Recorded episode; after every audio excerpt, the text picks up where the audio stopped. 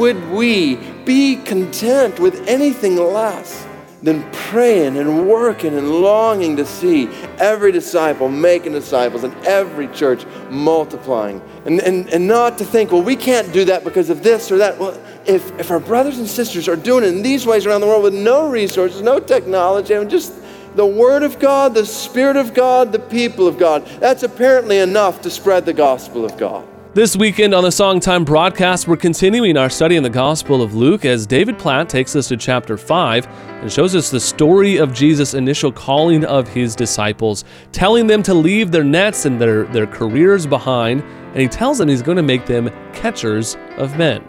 Stay tuned for that message, but first, we'll be talking about how to reinvigorate our prayer life by learning from those who have already gone before us, the Puritans. Tim Chester joins us, and the many voices come together for that one message.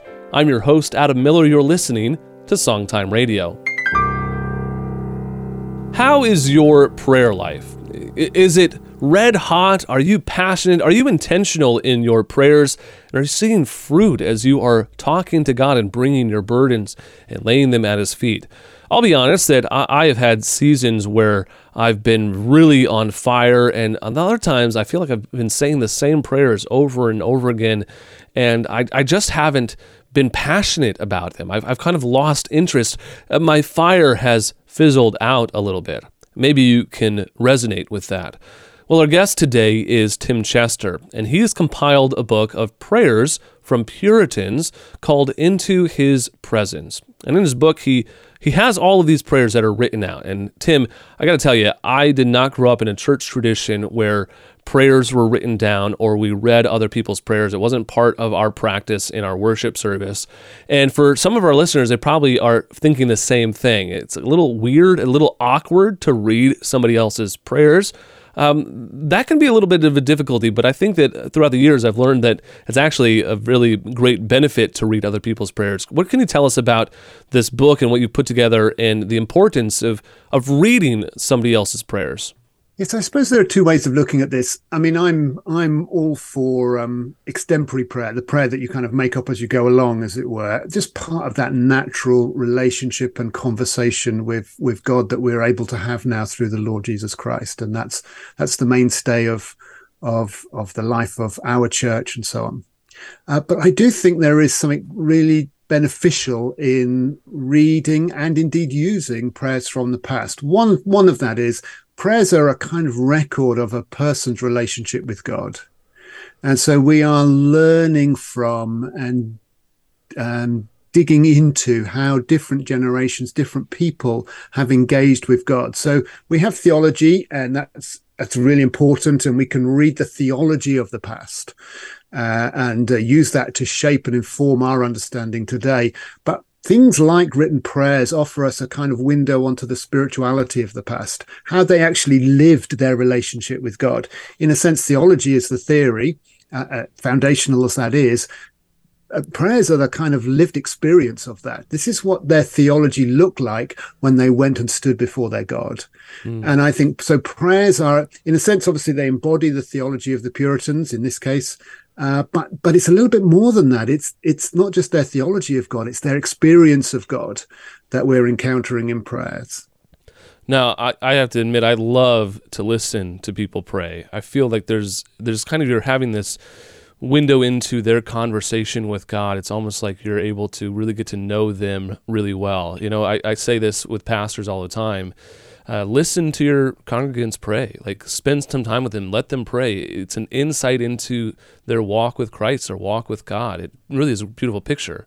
But with that being said, I've I found it difficult to read people's prayers throughout the years. I'm getting to that place now, and in your book is definitely a great resource but reading people's prayers is, is really a little bit of a challenge. And I'm sure some of our listeners feel the same way. What's the value of, of reading these prayers and not having it in this sort of intimate moment where you're there sharing with them in their prayer? Well, think of it like this. One of the things we sometimes say is you can tell the kind of denominational or background or the sort of church tradition that someone comes from when mm. they pray. And that's because the normal way most of us learn to pray is actually by imitating the people around us. We we tend to pray like the way in the same using the same phrases and language and emphases and styles of the the way the people around us pray. The way someone in a kind of reformed church prays is you kind of know what you're going to expect and then someone in a pentecostal church will pray quite differently from that because that's what they're used to doing. Well when we pray from the puritans what we're saying is that's great. That that that kind of imitation that copying that's all part actually of the way christian discipleship works but of course with that we're then limited to the kind of people around us, whoever they may be. What we do when we read prayers from the past is allow, is in a sense, allow that same process to happen. But now we're drawing on this wider, deeper, perhaps, uh, resource of prayer. Mm. There is something else I want to say. A couple of years ago, I had something of an emotional breakdown. I had a very difficult period in my life, and um, and whenever I sat down to pray, my head was all over the place I just couldn't turn off the kind of internal conversations that were going on in my brain. And I found it abs- an absolute lifeline, actually, to be able to pray other people's prayer, to use a bit of liturgy, to use some prayers from the fa- from the past, so that in a sense I was forced to articulate my prayers to God using the words of other people. But it just, in a sense, it just anchored my thoughts at a time when my thoughts were all over the place. Mm. I think in the general consensus where the kind of background you talk about backgrounds that we came up in and, and we didn't have written prayers as part of our practice. And yet, uh, if anyone came from the same background that I came from, if you were watching uh, the Queen's funeral and you saw these yeah. recorded prayers, it really didn't, it took away the sort of stodginess of it and it really brought some elements of, of beauty and prestige to written prayers. Yes, maybe a way of thinking about it. There's, there's a joke that uh, I once heard where uh, the, uh, somebody thought they would uh, they would prepare the first half of their sermon, and then they would just rely on the Holy Spirit for the second half. And then they meet an old lady at the door, and she says, "Oh, you know, that was an interesting sermon. The two half, two half, I think like in two halves." And the the the preacher explained you know how he carefully prepared the first half and then he'd allow the spirit to move through him in the second half and the old lady says well that's a that's a funny thing because it turns out you're a better preacher than the Holy Spirit, you know. Which what, what she was sort of saying is, well, I mean, she was just reflecting on the sermon, but because the point is, the Holy Spirit works actually through the preparation as well as in the moment when the preaching happens. And uh, I think there's a little bit of that with our praying that um, of course we can speak to God whenever we like, and in fact, you know, there's no we, our prayers do not have to be eloquent. They can be faltering and muddled and all messed up because that that's not their criteria. The criteria by which they're valued is it's the blood of Christ. We mm. come in the name of Christ, and that's what makes our prayers great prayers and prayers that the Father loves to hear. So, of course, they can be a mess and all over the place. But actually, the preparing of a prayer or the using of a prayer from from another century does not mean the Spirit somehow is switched off and we switch some other switch on. Actually, the Spirit is working through through the history of the church, through our own experience, through us sitting down and writing it. And I think it does, particularly for those kind of occasions, it does Uh, it does allow us to articulate truth clearly and beautifully and in a way that's compelling to those who are praying along with us. We've been talking with Tim Chester about his excellent book. It's called Into His Presence Praying with the Puritans, a, an excellent compilation of all of these prayers from the Puritans that we can learn from, that can reinvigorate our own prayer lives, and also help us connect with the true heart of God as, as they were. They have proven themselves with time and history that they were committed followers of Jesus, denying themselves and taking up the cross daily and following him. We can learn from their example. If you'd like to find out more information about Tim Chester and his book, Into His Presence, give us a call, 508 362 7070, or head over to our website at songtime.com. Well, today we are continuing our study in the Gospel of Luke, and today we're going to be talking about the call of Jesus on his disciples to, to leave their nets behind, to leave their careers, as we talk about the example here in Luke chapter 5 of, of Simon Peter, of James, and John. And he tells them to come and follow him. This is a reflection of this sold out commitment, denying themselves, taking the cross, and following him. But then Jesus makes this statement that where they were fishermen, Jesus is going to make them catchermen. it's a little bit of a play on words, but as they caught all of these fish, more than they could actually handle, more than they could even hold in their boats, and the nets were breaking, and Jesus says, Just as I've made you fruitful here, I'm going to make you fruitful as I send you out into all the world, and you will make disciples. You will be catchers of men. Come and learn from me we can be encouraged by this and uh, this report from David Platt as he tells us about what's actually happening in the world around us today. A powerful message that he preached from this text. He gives us some insight on how the gospel message carried forth is actually seeing many souls won for the kingdom of God. Here's David Platt. Bihar is a state in India that's about the size of Tennessee.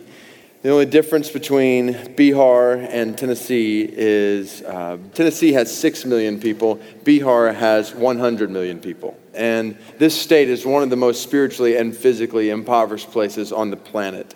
Physically poor, millions upon millions of people living in desperate poverty, struggling for food and and water. So, physical poverty on top of spiritual poverty. The church partners we work with in Bihar estimate that about 0.1% of Bihar is evangelical Christian, gospel believing Christians. So, so 0.1%. The area we were in, in Bihar, the, the death region in this area was about 5,000 people per day. And so you put that together with the number of Christians, you realize that uh, in this region where we were in, Every day, approximately 4,995 people are plunging into an eternal hell, and most of them have never heard the gospel.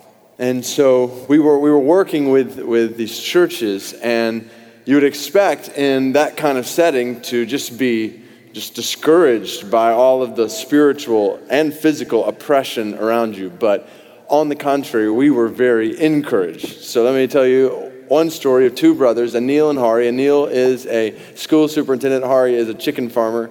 And both of these brothers are active in, in church, wanting to lead people to Christ, and for years have been doing that, and for years have been seeing no fruit from that. Just wall after wall after wall among predominantly Hindu Bihar, India. And so they went to some training that we've worked with some churches in providing on disciple making and multiplying churches. And at this training, they were encouraged to find a totally unreached village, so a village where there's no Christian, no churches. Go into the village. First people that come up to you and talk to you, just say to them, Hi, we're here in the name of Jesus, and we would like to pray for your village. And Anil and Hari looked at each other and said, This will never work. But then they looked at each other and said, Well, nothing we've done over years has worked, so we might as well try it. And so they go into this village. They're almost through the village without anybody even talking to them until they get near the end of the village. And this man comes up to them and starts a conversation with them. And he says, What are you doing here? And so they look back at this man and they say, Well, we're here in the name of Jesus. And before they got the rest of their prescripted line out, this man stops them and says, Jesus, I've heard a little bit about him. Can you tell me more? And so Anil and Hari look at each other and say, uh, Yes, we can tell you more. And so the man says, Well, I don't want you just to tell me. I want you to tell my friends and family if that would be okay. And Anil and Hari said that would be okay. And so Anil and Hari follow this man to this man's home. This man goes and gets about 15 or 20 members of his family and their friends and brings them into this home. They cram in and they say, Now, will you tell us about this Jesus? And Anil and Hari share the gospel with them. And long story short, over the next two or three weeks, about 20 people in that village repent and believe in Christ. So, after generations of not hearing the gospel, at that moment, that week too, when the gospel is shared for the first time, they respond. Just the whole picture of the harvest is plentiful, but the workers are few. And so ask the Lord of the harvest to send out workers. They're ready to hear the gospel. And so, so they share the gospel. And then once these people come to Christ, they say, Now we want to teach you, equip you to go in other villages and do the same thing that we've done in your village. And so that's what they did. And they started sending them out. This was three years ago. Three years later, three years later, between Anil and Hari, their work starting in that one village, approximately 350 different churches and 350 different villages have begun. And, and I sat there, yeah, give glory. And, and I, I get a little cynical when I hear numbers like that in India or even in other places. And there's, There's a variety of reasons I get cynical about that, but we worshiped with these churches. Not all of them, but they've got a grid through which they're looking at church, health of church, measuring health of church, helping these churches grow, and, and 350 different churches. And so we were sitting there one day, and my, my mentor in ministry was, was with me, and he said, David, this is the closest thing I've ever seen to what we read about in the book of Acts. Like, just the gospel is multiplying. And so we're, we're sitting there with Anil and Hari, and we say, What happened? I mean, you guys have been doing ministry for years, and up until three years ago, nothing was happening. Three years later, you start sharing in these ways, and all of a sudden, these people are coming to Christ. You've seen all this. What's the difference? And both these guys just throw their hands up in the air and they say, We don't know. Only God could have done this. And as soon as they said that, my heart left inside. I thought, I want to. I want to be a part of disciples being made and churches being multiplied all over the place in a way for which only God can get the glory. In a way for which a, a particular pastor, a particular movement, a particular method, whatever, cannot get the glory in a way for which only God can get the glory. And it's not just parts of India, it's, it's parts of Cuba. Last time I was in Cuba, you, you look on the outside of Cuba, you hardly see the church at all. You don't see the church in Cuba until you get on the inside and you get to know the people. And the people in Cuba, we were with one particular church. This church had, and, and, and basically the, the way the pastor described it to me, he said, with, with communism, he said, Our goal and everything is just to keep your head below the ceiling. You lift your head up above the ceiling, it gets cut off. I don't know if he meant that figuratively or literally or what, but that was his philosophy. And so he said, That's what we do as a church. We just stay low. So you don't see all buildings or programs or stuff like that. All you, you just stay, we just stay low. And so this one church that this guy pastored had planted 60 different churches. And then we went to one of these other churches and, and that, that, had been planted by this one, and this church had planted 25 other churches. So they're, they're multiplying churches. And I, I pulled this pastor aside. and I said, What are you guys doing? How are you guys multiplying churches like this? He, he looked back at me and said, We're making disciples. I said, Let me write that down. That's good. Make disciples. We should do that. And, and, and this guy, he's a fireball. He's an older brother. Uh, I mean, he was brought before the Communist Council in his community, brought before this Communist Council, and he brings with him, and this older brother, he brings with him before him, before this Communist Council, a rock, and he places it on the table in front of him. And the Communist Council is like, Why'd you bring the rock in? And he said, I just want you all to know that if you try to stop me from proclaiming the gospel, the rocks will cry out about the glory of Christ instead. They, they thought the guy was nuts and they let him go. Like, this is.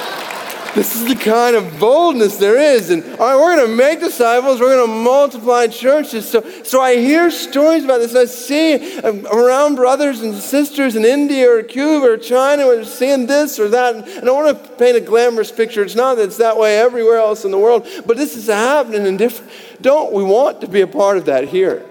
And isn't this God's design for our lives, for the life of every disciple of Jesus. Hasn't He created us, saved us, commissioned us, commanded us to make disciples of Jesus? And isn't it God's design for His church to be spreading, to be multiplying? And so, why would we be content with anything less than than praying and working and longing to see every disciple making disciples and every church multiplying churches. And, and, and not to think, well, we can't do that because of this or that. Well, if, if our brothers and sisters are doing it in these ways around the world with no resources, no technology, I mean, just the Word of God, the Spirit of God, the people of God, that's apparently enough to spread the gospel of God. And we've got these things Word, Spirit, people put them together, there's power for multiplication. I grew up, many of you already know this, in the Chicago area. I was a city kid, and therefore I didn't have a lot of experience when it came to outdoors type things. But every year we used to go and visit my grandpa up in Tennessee in Shady Valley, a small little community surrounded by mountains. And my grandpa had a little pond in his backyard, a stocked pond where we used to go fishing in that all of the time. And I got to tell you, that is luxurious fishing. When you stock your own pond and it's a small little pond, you're guaranteed to catch something. It's not like some of the big lakes or even going out into the ocean. I know a lot of my friends enjoy fishing and, in particular, sportsmen. I get it. You can go out and you can get, spend an entire day out on the water and not catch anything and still and still get something out of it. Well, for me, I, I didn't enjoy fishing unless I was catching something. I didn't want to be a fisherman. I wanted to be a catcherman. And I think that's what's so unique about this story here in Luke chapter 5, where Jesus tells his disciples, after catching all of those fish, he says, I'm going to make you catchers of men. There's a big difference between fishing and catching, and Jesus is telling them that they will be effective. If they commit themselves to Jesus, if they learn from him and they follow Jesus, they will be effective at winning other people to a knowledge of who Jesus is. And if that same rule applies for you and for me, the same call is placed on our lives as, as we hear this reminder that we want to follow Jesus, we deny ourselves, and we take up our cross daily and follow him, then he will also make you and I catchers of men. Maybe you've been discouraged in your attempts to be a witness. Let me encourage you today and challenge you to be faithful at proclaiming your faith. Let the redeemed of the Lord say so. And as we share our faith, as we re- repeat the gospel, repeat what we have been learning in God's word, then we will be effective. Whether we see that fruit or not, God is always going to use that in the advancing of His kingdom and we can see the, the value and the benefit. I know that people have been saying that uh, this area of New England and the Northeast, that it is an unchurched area and the mission work is, is failing all around us. But I am convinced uh, that what our neighbors need is a convincing presentation of the gospel. Uh, they need to be called to repentance as Jesus called us to repentance. They need to see that as we hope in Christ and I believe that you can be an effective witness as you take the call of Christ. You deny yourself and you take up your cross daily and follow Him. He will make you fruitful and He will make you a catcher of men, not just a fisherman. If we've been able to bless you, I hope to hear from you. Write to us. Tell us your story. Tell us your experiences. Write to us at Songtime Radio, P.O. Box 100, Barnstable, Massachusetts 02630, or you can give us a call. It's 508 362 7070. You can also head over to our website at songtime.com, or you can look us up on social media. On behalf of everyone here at Songtime, we want to thank you for listening. From Cape Cod, I'm Adam Miller with our theme verse, Luke 9 23 and 24. Hear the words of Jesus. And he said to all, If anyone would come after me, let him deny himself and take up his cross daily and follow me. For whoever would save his life will lose it, but whoever loses his life for my sake will save it.